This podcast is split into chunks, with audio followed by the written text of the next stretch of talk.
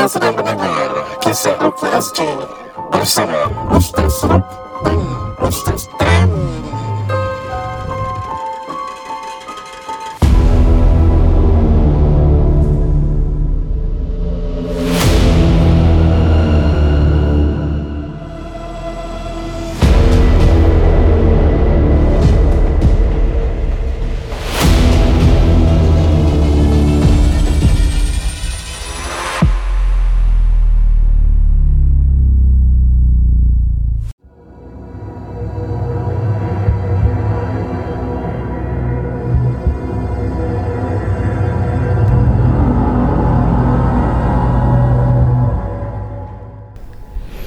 Assalamualaikum warahmatullahi taala wabarakatuh bersama saya Rukduddin Zainur.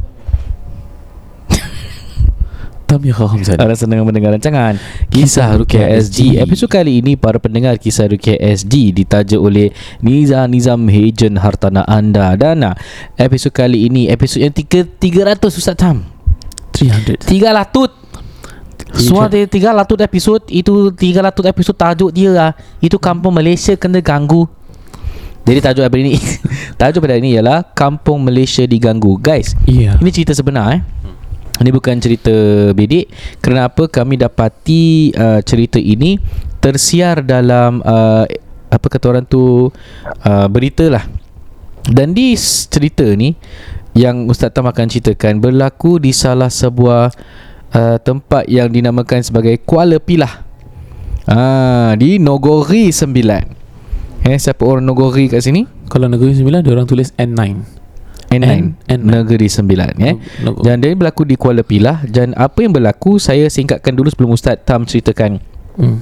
uh, 13 rumah eh Dipercayai mengalami gangguan Ketukan oleh makhluk-makhluk yang mengganggu I mean dia tak cakap makhluk mengganggu lah Dia bilang kata tetamu yang tidak diundang Dan uh, mereka interview setengah orang Cerita tu yang buat seram tu Yang mereka-mereka yang diinterview So Ustaz Tam Jom kita dengarkan cerita tersebut Daripada berita Oh, tak? Okey. Ya Uh, ni.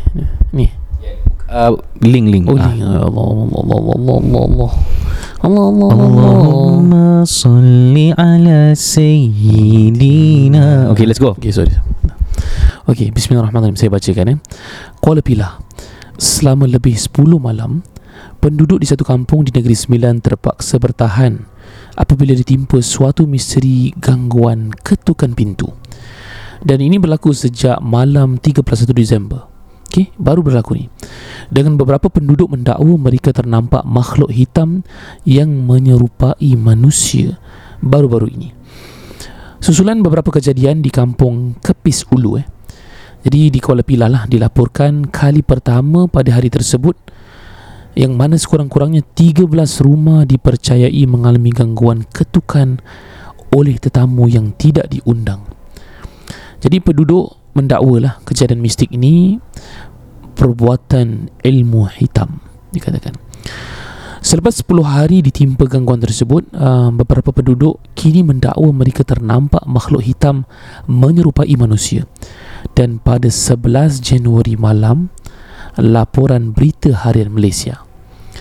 Seorang penduduk eh dia, dia terangkan eh uh, dia katakan Cik Haslinda dia terangkan 54 tahun dia cakap dia ternampak makhluk tu ketika berada luar rumah jam 9.40 malam.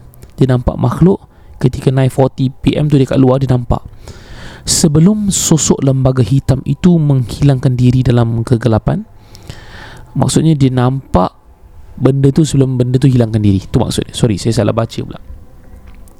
Kemudian uh, seterusnya diterangkanlah dia dia kata eh, Jaslinda kata sebelum tu anak sulung yang berusia 17 tahun keluar manakala saya hanya bersama seorang lagi anak berada dalam rumah. Kemudian eh tidak lama kemudian anak sulung menghubungi saya dan memaklumkan memaklumkan supaya menutup semua pintu dan tingkap kerana ada sebuah rumah yang sedang diganggu. Ini dia ceritakan. Kemudian uh, yang Cik Haslidan ni ceritakan lah. Kemudian anak balik bersama kawannya dan menyuruh saya buka pintu dapur. Tiba-tiba kami terdengar seperti objek yang jatuh di depan rumah. Tambah Cik Haslinda eh, dia katakan. Kemudian Cik Haslinda ni cakap, disebabkan rumahnya terlalu tinggi, dia melihat dengan jelas objek yang jatuh berkenaan dan ternampak lembaga dalam posisi seperti merangkak. Oh ni busy. Jadi pada mulanya saya menyangkalah bahawa ini hanyalah ilusi semata-mata. Tapi bila saya tengok kembali eh, buat kali kedua, lembaga tersebut menoleh ke arah saya sebelum bangun dan lari ke arah jalan besar dan hilang dalam kegelapan. Benda tu lari pula. Hingga awal pagi tadi pula Sudah empat kali rumahnya diganggu. Dan kejadian terakhir kira-kira jam 20.30 pagi. Wah ni busy.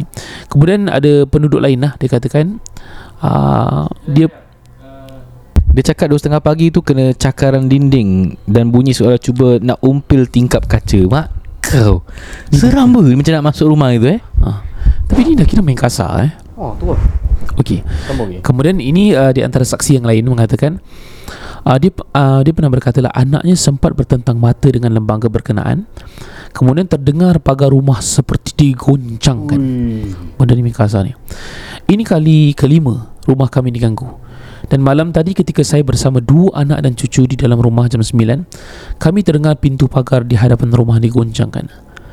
Okay, kemudian uh, orang lain pula diterangkan sebagai saksi dia menyelak langsir dan ternampak ternampak makhluk tu sedang berdiri di luar rumahnya.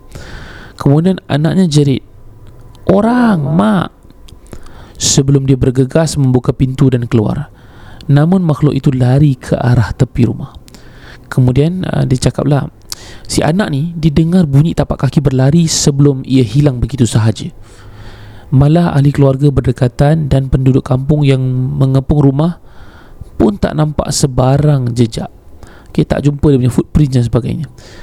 Kemudian dia katalah uh, orang jawatan kuasa area itu kata uh, berharap gangguan itu segera ditamatkan. Kira orang tak boleh buat apa tapi orang hopeful yang benda ni akan stop. Yeah. Yeah. Jadi dah lebih seminggu benda ni berlarutan. Uh, kemudian penduduk dekat situ uh, apa ni di, dikatakan selalu kena kejadian ketukan pada 9 malam dan berterusan hingga azan subuh. Kemudian ada juga penduduk yang meninjau rakaman kamera litar CCTV lah yang tertutup di luar rumah ketika kejadian berlaku namun mendapati tiada apa-apa yang berada di luar pintu. Credit goes to Berita Harian kerana kami dapati artikel ini secara public di di apa diutarakan dan uh, credits goes to them kan bukan daripada berita kami sendiri. Iya. Dan kami petik daripada Berita Harian. So ini considered fair share of uh, perkongsian lah. Okay so bermakna eh rabak sih. Ini macam apa tau? Nak teringat dulu. Anda ingat tak? Dulu-dulu masa kita universiti kat Malaysia terkena gangguan hantu minyak. Iya. Hantu minyak bila orang minyak eh Orang minyak. Orang minyak. So somehow lah Macam terkena gangguan. Apakah sebenarnya berlaku? Apakah gangguan jin? Apakah gangguan sihir? Boleh jadi. Dan uh, kita hanya mendoakan Supaya berhenti. Diharapkan Since benda ni dah lama lah kan. Uh, Diharapkan mereka-mereka yang terkena gangguan Mulalah baca suratul Baqarah dalam rumah. Semua dengan niat supaya Allah me, Kata orang tu melindungi rumah anda. Baik, iya. jom eh, kita saya cerita sikit boleh? Boleh, boleh, boleh, Saya rasa saya dah pernah cerita ni dalam one of the episodes tapi dah lama lah. Uh, benda ni berlaku di Terengganu, resort eh, resort di Terengganu. Uh, saya sewaktu tu masih kecil lagi. Saya rasa saya dalam um, darjah, sekolah darjah. Uh, kecil lah. Jadi uh, kita swimming-swimming kat resort, makan-makan, best. Memang best lah zaman tu kan. Ayah saya belanja satu keluarga lah. Kemudian bila balik malam tu nak tidur, uh, tengah solat eh. Kemudian kakak saya ni, time tu kecil juga. Dia pekik ah, Dia pergi So bapak saya Kita semua terkejut lah Pasal eh Saya time tu tengah kecil-kecil kan. Tengah tengok antuk asyik tidur. Aku sampai duduk-duduk Masih asyik tidur je. Ah, Sekali Kita semua tengok ah, Dikatakan ah, Bapak saya juga Kalau tak silap eh. Yang kakak yang nampak yang nampak ni kakak saya. Tapi dikatakan bapak saya macam terlintas. Nampak seperti ada orang minyak melekat kat tingkap. Hmm, tingkap resort tu. Bapak saya dia terus tukar seluar track pants dia pakai sport shoe. Ha, dia kira bapak saya ni dah on lah uh, Saya dulu uh, risau bapak saya ni Dia kalau dah on dia lain. Uh, Dia punya background dia dulu uh, Dia petinju lah dulu lah Boxer. Tapi zaman tu dia memang on lah. Dia dengan kopiah dia tau Dengan songkok haji dia, dia turun. Sekali dia cakap saya uh, Kau jaga sini mat Kira dia Dia bagi tahu saya jaga family lah. Dia tak tahu yang saya time tu primary school. Kira macam aku boleh tolong tu eh. But um, Benda tu Mereka kata legit. Maksudnya nampak Dan ini di antara amalan ilmu hitam. Bila orang ni jadi orang minyak Dia amalan ilmu hitam Dia bukan senang-senang. Dan dia ada pantang larangnya jugalah kalau benda tu berlaku. Dia ada pantang larang dan mereka ni tidak boleh melanggar pantang larang. Kalau tidak mereka senang ditangkap ataupun ilmu orang hitam itu akan gagal dan dia tidak akan jadi. Ha. dan yang biasa kita dengar biasanya kalau uh, ilmu hitam ni uh, untuk orang minyak biasa kita uh, kena tahu yang mereka buat ni biasa nak merogol anak-anak perempuan nak memperkosa. Itu tujuan utama. Ada yang tujuan mencuri. Ha, Dia tak ada nak menakutkan. Nonsense. Dia bukan nak menakutkan. Dia nak ada agenda-agenda lain. Dan harapnya benda ni tidak berlaku Di kampung halaman kita Di flat-flat kita Dan sebagainya. Di Singapura pernah um, Ada this one story um, Dekat Tapi benda ni berlaku di landed house. Ah, para pendengar kisah Rukia SG Family yang bukan dari Singapura, uh, kita Singapura ni banyak rumah flat. Ha, kalau rumah-rumah macam landed properties yang private tu itu hanya orang-orang yang berkemampuan saja yang boleh belilah. Dan time saya tengok TV tu, dokumentari tu kata kawasan perumahan tu uh, dia tak specify kat mana. Landed house kat situ semua kena. Dan dia katakan memang nampak macam seolah-olah orang minyak. Ni di Singapura. Pernah ada. Dia lari hilang, lari hilang tak dapat tangkap.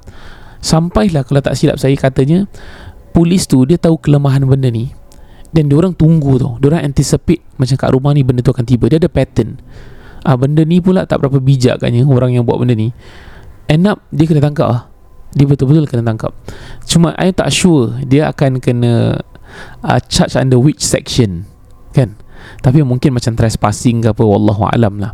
So benda ni benar berlaku. Uh, Jangan ingat berlaku kat negara orang Tidak berlaku di negara sendiri. Tapi kita doakan Semoga Allah jauhkan Daripada amalan tersebut. Ya. yeah. Baik para pendengar kisah Dukit SG Kita beri ruang kepada penaja kita Nizam Nizam Untuk memberikan uh, sepatah dua kata. Over to you Haji Nizam Rumah bukan sekadar tempat berteduh atau untuk dinikmati. Bilakah kali terakhir anda meneliti pinjaman rumah anda? Dapatkan nasihat berkesan dari Nizam Nizam. Mahukan sebuah rumah tanpa pinjaman atau inginkan pinjaman rendah? Dapatkan nasihat berkesan dari Nizam Nizam. Tidak semua rumah sesuai sebagai pelaburan. Jadikanlah rumah sebagai satu pelan simpanan. Manfaatkanlah sepenuhnya dana CPF anda. Dapatkan nasihat berkesan dari Nizam Nizam. Telefon 9670 4504 sekarang. Assalamualaikum. Terima kasih kerana mendengar KRSG guys. Kami Niza Nizam dari Propnex. Setiap episod kami akan kongsi secara informasi dan isu-isu berkaitan dengan rumah. Baiklah, episod kali ini menyentuh tentang Should I apply for the BTO?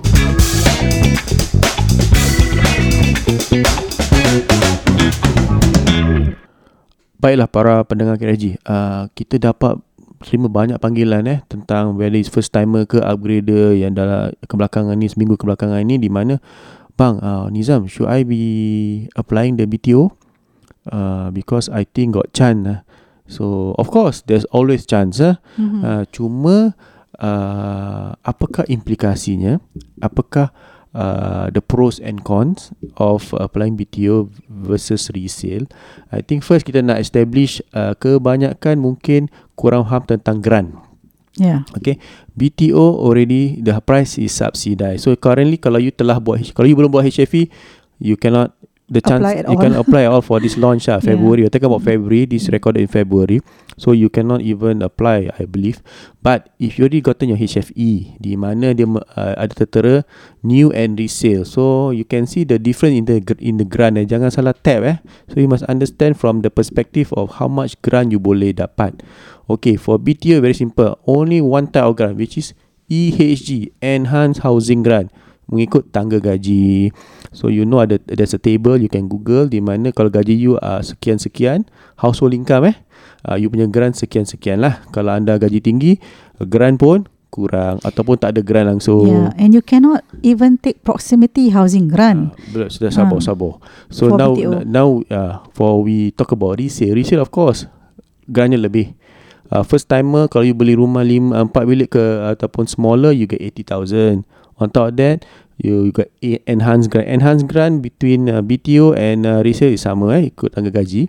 At the same time, what Nizar said earlier, proximity housing grant, berdekatan ibu bapa uh, 20,000. So, anda punya grant actually minimally you buy 4 room resale 100,000.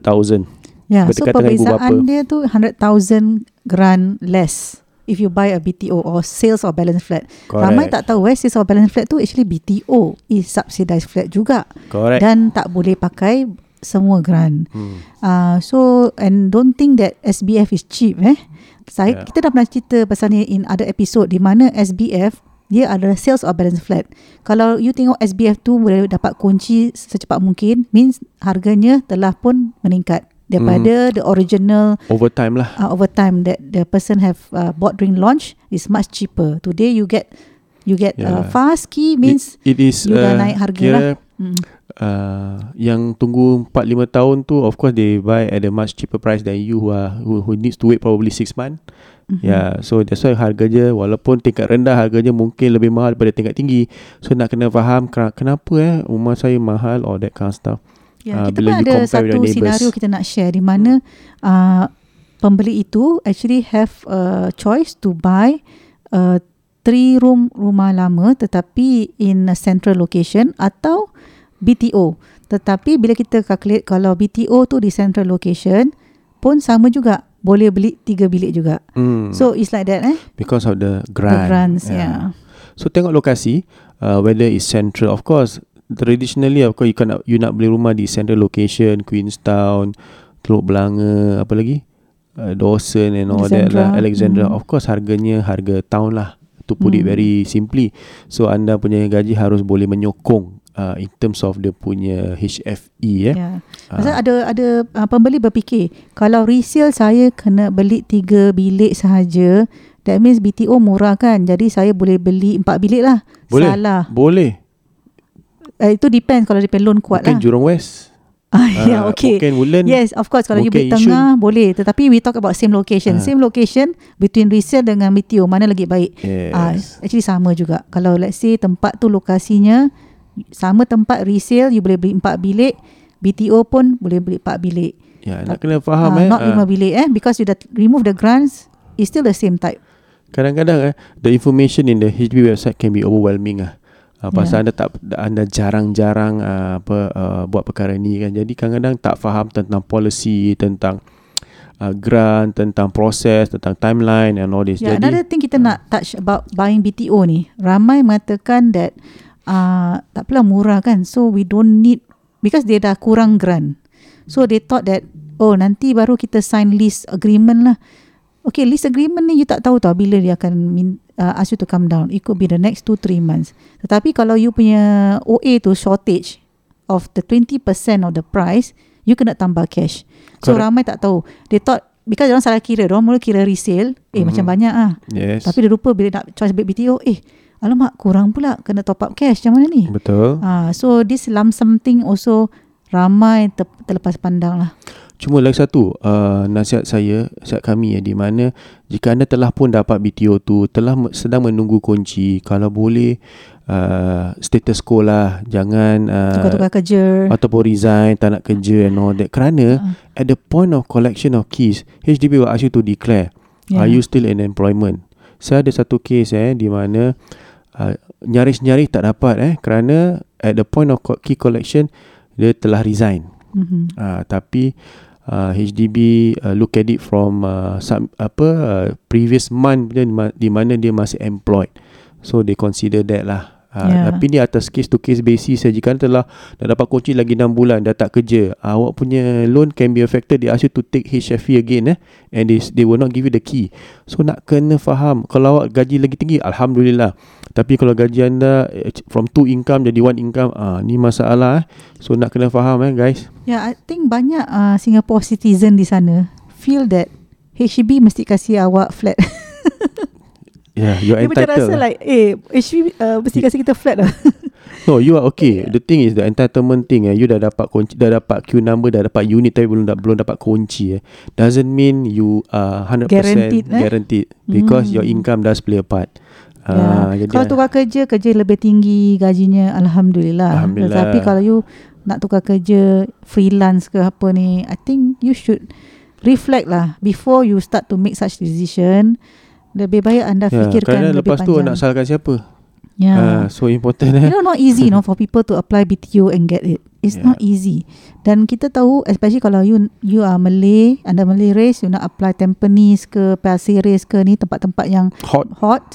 You dah dapat queue number, lepas tu you nak hancurkan, you know, you pay opportunity dengan Ah, Until anda pun telah dengan- deny lagi satu orang untuk dapatkan BTO tu. Yeah. Jadi apakah implikasinya? Wow. Yeah, I Tapi, mean you aduh, must realise this that I You're mean, privileged eh. Yeah, you're privileged and still you think that Uh, out of You know. uh, uh, out of 10 maybe only one get uh, Tampines uh, BTO. BTO. Uh, itu pun ah. Uh, So yalah. please eh anda di sana jangan main-main eh especially when we talk about public housing. Yeah. It's for the needy, the needy eh, the one that need it. Uh, don't be selfish. Mhm. Uh, fikir tentang uh, uh, the bigger picture Yeah. supaya dah dapat dah dapat rumah, dah dapat kunci terpulang. Uh, Hmm. ta- tetapi sebelum dapat kunci tu the best is status quo. Kalau bekerja kerja, uh, then that, that's important. Jadi tidak ada masalah bila dapat kunci. Uh, tu nanti nak kena buat HFE, nak kena delay key collection. Nak salahkan siapa? Salahkan diri sendiri. Huh, mengomel lah Bang Nizam hari ni. Tapi yalah, tapi tentang uh, tentang uh, resale pula yang mereka yang tidak dapat queue number and and and uh, for the BTO launch. Don't don't be disheartened. Of course, kita very neutral. Jika anda ada peluang untuk uh, apply for BTO, go ahead. Tetapi jika masa dan waktu, masa dan waktu eh, masa dan waktu tidak mengizinkan uh, kerana anda perlu rumah dengan dalam, dalam jangka masa yang uh, cepat, uh, then resale is your option. Uh, Yeah, I think kalau let's say everything status quo lah, rumahnya sama, tempatnya sama, I think the basic uh, comparison yang paling uh, ketara I think is time. Because time to us is money, but I'm not sure about other people. But to us, time is a big amount of money. Do you quantify your time? How do you quantify eh, your time? Nabi pun cakap dalam Quran, Mhm. demi masa kita dalam kerugian. Yes, Ah, demi jadi kalau masa. jadi kita nak perlu gunakan masa itu dengan sewajarnya Ya, lah. harus berfikirlah. Yalah jika anda tidak ada masa untuk menunggu pasal banyak juga uh, first time buyer yang datang pada uh, yang jadi kita punya klien eh uh, kerana uh, mak bapak side uh, full. Bilik semua sudah full. In-law side vacancy. bilik semua full. Tak ada vacancy apa. Habis bapak nak sewa nak nak cat sewa. Uh, saya Yeah. kita pernah du- duduk dengan the parents eh. Uh, parents cakap I, I give you 3 months. After this you have to pay rent to the to the son-in-law. Aku nak ketawa tapi kesian member. Uh, tapi yalah of course there's option. So if you have a bit of time you ada you boleh manage ataupun you boleh plan this BTO launch kalau you punya HFE dah dah siap apply I don't know when Ustaz will upload this recording tetapi the deadline is 28 Feb ah. 2359 eh. 2359 so ada peluang go uh, tapi yang satu kita nak discuss ni anda tidak you cannot have best of best lah best of both worlds kak boleh tak saya apply BTO tapi saya beli resale ya. ah Janganlah I think You think first Because Yes. kesian juga Yang seller resale tu Kalau anda dah book Yeah. Lepas tu anda tak continue yeah if I mean you have a choice Tetapi Janganlah eh Yeah, Hmm. you know even if once you already book the BTO, rather put put uh, register your interest interest ah.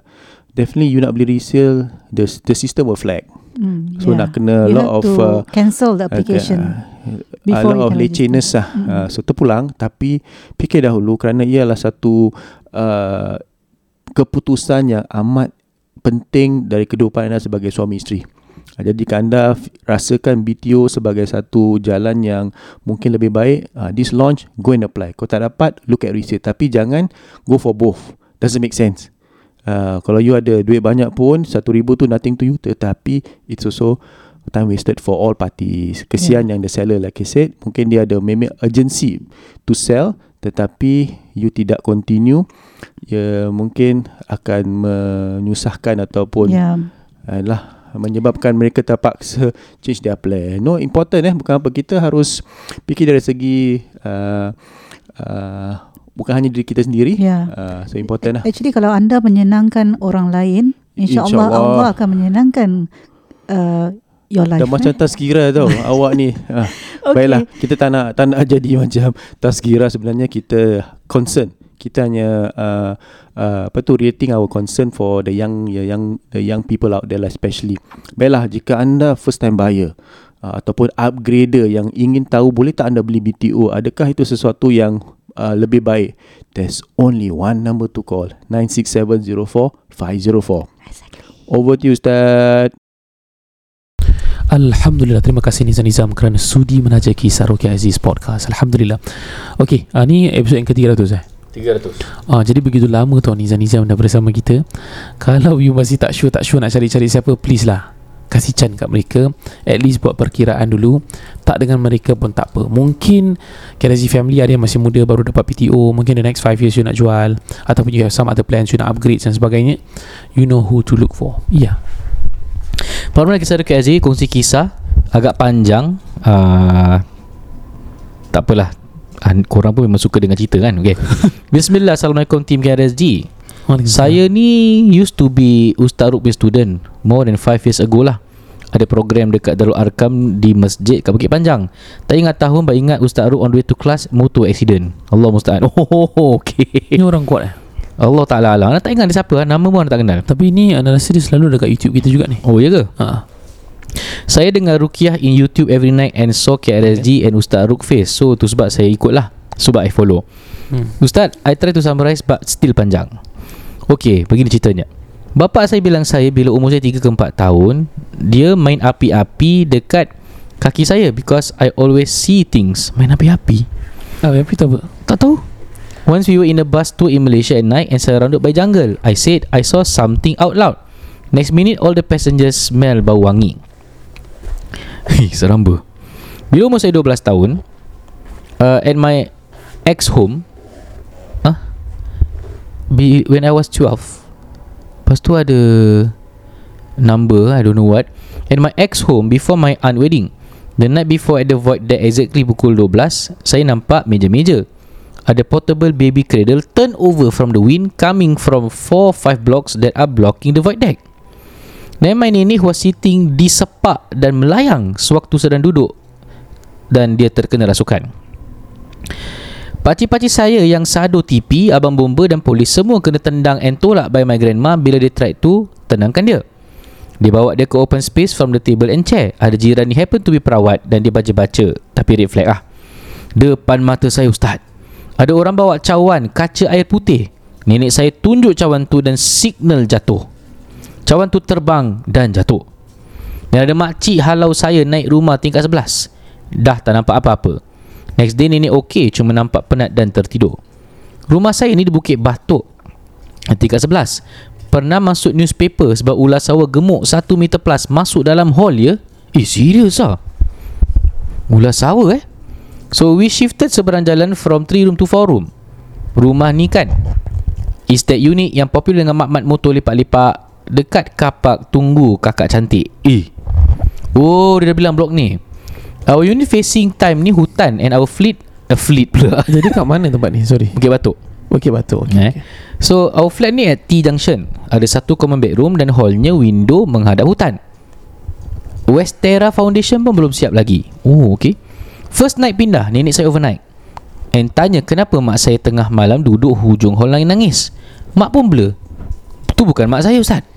So rumah ni, si kakak Pontianak tu appear dalam bilik-bilik, hall dan dapur. Kita tiba-tiba pukul 8 lebih. Ustaz dengar bunyi mengilai. Dan boleh nampak dapur opposite ramai jiran tutup lampu. My memory pernah nampak dia duduk atas hujung roof blok depan facing kakak yang jalan masuk toilet dapur. E. Time tu tengah malam. Kakak masuk toilet tak keluar sampai pagi. Ni kakak Pontianak ke kakak ni? Aku pun confused. kakak masuk toilet kat tak keluar sampai pagi. Takut nak keluar. Tertidur dalam toilet. Oh, kakak tu dia refer diri dia kot. Bila pindah unit tu, saya umur 16 tahun. Dan bila saya umur 20 tahun, my bestie kenal from secondary, hantar saya balik hantar kakak balik nampak kakak cantik tu kau tengok ah hantar kakak balik dia panggil diri dia kakak lepas tu dia nak describe hantu pun kakak juga Mensatu Jadi kau ni hantu ke Okay, okay. Uh, Kenal from secondary Hantar saya balik. Nampak Kakak cantik tu Pontianak Tengah duduk Ke atas railing Luar unit saya. My bestie ni daripada sec- secondary one. Dia tinggalkan saya Ustaz. Dia cakap sorry Tak nak hantar naik atas Macam selalu Sebab dia pun takut. Jadi saya balik sendiri Nangis-nangis takut-takut. Nasib Si Pontianak tu tak ada. Early tahun 2000 Umur saya 21 Time MIRC channel Suka pergi ghost hunting. Engkau? MIRC lama uh, sih. MIRC eh? Ada abang Yeah. tua ni ada lori. Semua tempat kita dah cover. Once during one of the visit malam Jumaat My period tiba-tiba datang Bila kita semua on the way ke Old Changi Hospital. Kalau tak period nak datang Saya tak join. Nak jadi cerita Time kita part ward level 2 tu Saya nampak mata-mata glowy Ustaz Daripada tingkap luar Then I nak bisik kat my friend lah. I turn and nampak macam ada this hazy figure towards me. Then saya blackout, pingsan. Bila saya bangun, kita dapat luar OCH dalam lori My kaki ada burnt marks. My geng MRC cakap saya kena sampuk mengamuk-ngamuk nangis-nangis But I told them tak. Saya cuma rasa ngantuk dan tidur. Memang saya rasa ngantuk sangat-sangat dan tidur During the rasukan, one of them cocok light cigarette to my bare skin to see if I'm faking. Ya Allah. Busy pun. Ya Allah. Kena sampuk bedik-bedik a few times bila saya blackout. Memang kurang hajar betul lah abang tu. This period saya selalu mimpi terbang. But tak terbang tinggi kesian. Low macam paras pinggang kaki je. Bila nak terbang tinggi rasa berat. Rumah ni pun mimpi. Ada nenek tua pakai kebaya putih cantik. Selalu one corner temankan saya. Pernah mimpi tak pakai baju? Di sekelilingi ular-ular kecil. Dan bila saya walk through past all the snake ustaz Mimpi tu rasa real. Bila pertengahan umur 20-an My mother pergi berurut kat JB Tukang urut cakap lepas urut Halalkan terima ya kak Saya urut. My mom cak, ucap akad terima. Dan my mom kena sampuk. Ui Serius lah Time tu pertengahan tahun 2000 Semua ustaz-ustaz popular Dukun-dukun My dad dah bawa. Kita sampai pergi Malaysia dan Indon punya berubat. Kadang-kadang dengan saya sekali My dad serit bawa berubat. Ustaz, benda yang sampuk mak saya ni jahat. Tahap kalau dia appear depan saya Saya lepas menggigil terkencing Dan saya akan terajang dia. Mak saya tengah solat pun dia kacau. Pak tempat kerja pun kena. Sampai mum berhenti kerja selepas 30 tahun During the first year Ramadan Mak saya dah kena kacau. Bila kita baca Fatihah dan tiga kul dia ikut. Ini membuatkan saya tak nak praktis Islam Beberapa tahun lepas tu. Sebab that time Kata setan kena ikat. Tapi kenapa mak dengan kita semua kena ganggu? Oh ni bukan Maknanya yang kena ikat setan-setan gundul yang besar-besar je lah. Kita kecil-kecil masih ada lagi eh. Okay. Time ni saya praktis Pagan. Lepas tonton movie The Craft pernah menyeru spirit dalam bilik ikut panduan buku. Dulu tahun 2000-an ada 3-4 kedai pagan di peninsula. So kita nak beli buku-buku herba-herba dan mantra-mantra nak yang akan pergi ke sini. Kan banyak budak gotik lepak daerah situ. Ya Allah. Ini masih silap besar because few nights later saya tengah bergayut dekat rumah, dekat telefon, tiba-tiba ada bunyi ketukan dan saya buat bodoh je. But this stage kalau nampak or dengar apa yang kasih takut Saya will auto switch my brain is not real. Dan kawan saya on the other line Sound siapa datang malam ketuk-ketuk rumah saya? Saya pusing Nampak kepala besar bertanduk dekat window hall. Ah, Itulah kau pergi belajar spells lagi macam mana kan? Belajar witchcraft. Luar window tu tak ada pavement je Rumah saya paling atas dan corner But I remember the kepala bertanduk tu hazy, not clear. Mata dia glowy yellow ustaz. Okay. Bila saya nampak benda-benda selalu hazy je, tak pernah clear cut. Memang betul kalau nampak jelmaan jin dia tak akan uh, clear sangat. Si Pontianak tu pun sama, hazy. Walau nampak dia berdiri tiga kaki away daripada saya. My two female cousin pernah datang my house nak temankan saya. I was in the toilet bila diorang sampai. Diorang tanya asal humming-humming tengah malam. I cakap siapa yang humming? Ui. Then we realise the humming bukan kita tiga. Kita pun cabutlah keluar pergi rumah cousin dan tidur sana instead of my house. Once saya pat dapur dengan perempuan beri salam. Saya answer and rush to open the door. Tapi tak ada orang kat pintu. Subhanallah. Pernah nak balik dan keluar rumah Ada belalang besar lompat on me dan hilang Time tu tak ingat apa-apa Sebab depan rumah kan hutan So tak ingat pelesit ke apa Time nak keluar malam Nampak dua berbola api Bola-bola api Terbang from daerah Bukit Gombak Towards Bukit Batuk Central Dan bila bola-bola tu dah hilang I pekik for my dad. My dad marah Asal bila nampak tu tak cakap tuju-tuju Untuk rosakkan sihir tu. Manalah saya tahu Ustaz Pak sekolah tak ajar benda-benda gini. Then this bab My mum tanya Ada ambil barang ke daripada nenek? Apparently my nenek ni peranakan Melaka Keturunan moyang atas. Dukun beranak kembar buaya dan beranak manusia. Yelah reflect lah. Kan? Tak tahu betul ke bidik nenek aku ni. Tapi bab nenek ni panjang Why I share this story with you is because my ex mother-in-law yang masih satu rumah dengan saya tuduh saya amalkan sihir kafir. Bodoh-bodohkan my ex-husband. We are both in process cerai and unfortunately masih rumah sama. Allah. While we both married in this new BTO home, mother-in-law invited herself stay with us. Besok saya ada sekolah Nanti saya sambung part 2 Dan pengalaman gangguan kerja di hospital dan hotel Best regards Tut Masya Allah Alhamdulillah Tapi gangguan dia brutal sih Benda tu bergayut ke atas rumah Benda tu kat dalam rumah Benda tu dalam toilet. Rumah dekat mana? Bukit, Bukit Batuk tadi lah Batuk tadi ya. Hmm. 477 Ala kulli hal Terima kasih diucapkan atas perkongsian. Dan uh, Kita pun tak nak komen banyak. Dah terang-terang memang banyak gangguan. Kalau belum pernah rukyah Dipersilakan untuk rukyah uh, I'm interested. Nak, nak tengok lah Kalau ada reaksi-reaksi. Cuma flag besar kat sini Bila awak practice witchcraft Budak gotik lah katakan kan? Ah, Zaman-zaman tu lah Zaman dulu. lah Sembari bila bertaubat eh, Alhamdulillah. Okey sekian saja Daripada saya Ruknuddin Zaino Eh ada apa-apa lagi yang cakap Ustaz Uh, Tam? tak ada. Uh, Just nak cakap uh, Terima kasih kerana follow Ummi.travel Dekat Instagram. Uh, Kita ada buka beberapa slot lah. April ada Julai ada Dan juga for the rest of the years. Kalau nak umrah bersama InsyaAllah. Dan umrah kita Kita fokus di ibadah tau. Kita bukan nak fun-fun saja. Kita nak Hmm. ibadah Dan juga rehat. Ya. So that one is Orang kata ibadah Macam retreat Dengan rest punya retreat sekali Spiritual retreat lah, eh. Alhamdulillah. Okay Baik sekian saya saya Ruknuddin Zainur ni kham Wabillahi taufiq hidayah. Wassalamualaikum warahmatullahi wabarakatuh